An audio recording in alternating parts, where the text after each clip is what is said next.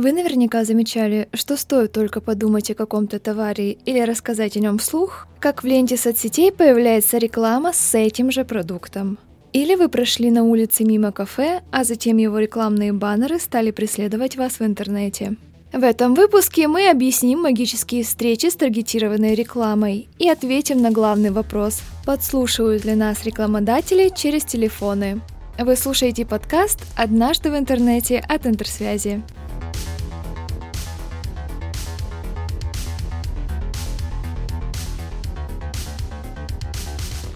Причина, почему нас преследует реклама, кроется в цифровом следе. Пока вы искали что-то в Гугле, посещали сайты и просматривали на них страницы, в сети остались следы ваших действий. Их подхватил пиксель, чтобы затем отправить вдогонку парочку баннеров с напоминанием о товаре. Пиксель – это специальный код, установленный на странице сайта.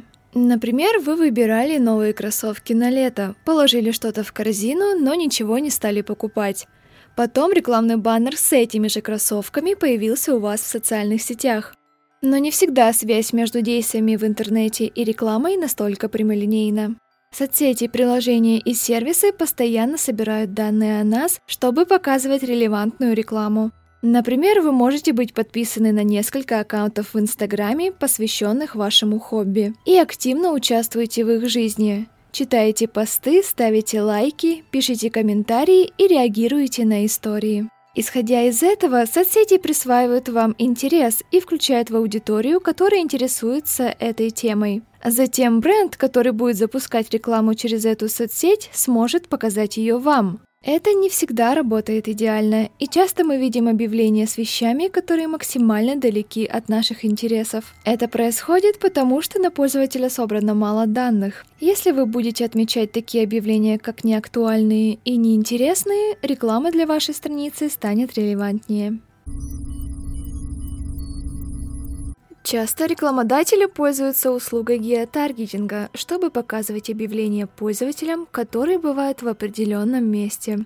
Например, рекламодатель может запустить в соцсети рекламу на тех, кто находится или часто бывает на улице, где работает его кафе. Для него пользователь остается обезличен. По той же причине вы все еще можете получать рекламу об услугах в другом городе, где незадолго побывали. Соцсеть включила вас в отдельную категорию людей, которые недавно были в этом городе. Но всех, конечно, интересует ответ на вопрос, как в ленте появляется реклама того, о чем я думал или о чем говорил рядом с телефоном. Неужели рекламодатели подслушивают через телефоны? Чаще всего в прослушке подозревали Инстаграм, ведь почти каждый из нас разрешил приложениям и соцсетям получать доступ к микрофону. Без этого мы не смогли бы отправлять голосовые сообщения, общаться в мессенджерах и искать информацию голосом. Поэтому технически прослушку организовать несложно, если есть подтвержденный запрос на доступ к вашему микрофону. Но не спешите верить, что вас подслушивает магазин спортивных товаров. Встроенный микрофон может записывать фразы, но без контекста это будет просто шум. Микс слов, записанных телефоном, может выразиться в произвольной рекламе, которая будет неэффективна. К тому же процесс сбора, обработки и хранения таких данных трудозатратный и не гарантирует хорошего результата. Гораздо проще, быстрее, а главное, дешевле воспользоваться инструментами рекламы, которые предлагают в рекламных кабинетах. Ну и чтобы успокоить вас окончательно, скажем, что пока нет подтвержденных случаев использования для рекламы данных, добытых через прослушку.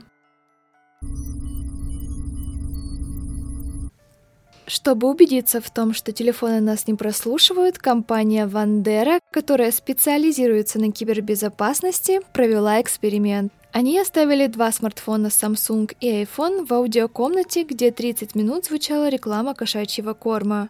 Два таких же телефона оставили в звукоизолированной комнате в полной тишине. В телефонах открыли все приложения соцсетей с доступом к микрофону. После специалисты посмотрели, появилась ли в приложениях и на веб-страницах реклама корма для животных. Также они проверили расход аккумулятора и объем загруженной информации. Эксперимент повторялся в течение трех дней. Реклама корма на телефонах так и не появилась. Дополнительного расхода батареи и передачи данных тоже не было зафиксировано.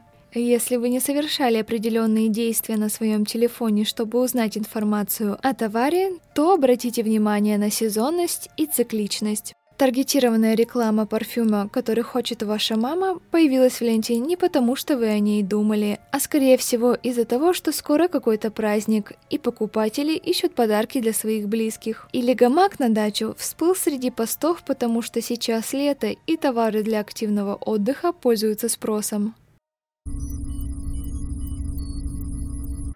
Сейчас каждый четвертый-пятый пост в ленте Инстаграма – это рекламные объявления. Вы можете настроить рекламные предпочтения самостоятельно, чтобы видеть релевантные объявления. Полностью отгородиться от рекламы в интернете невозможно.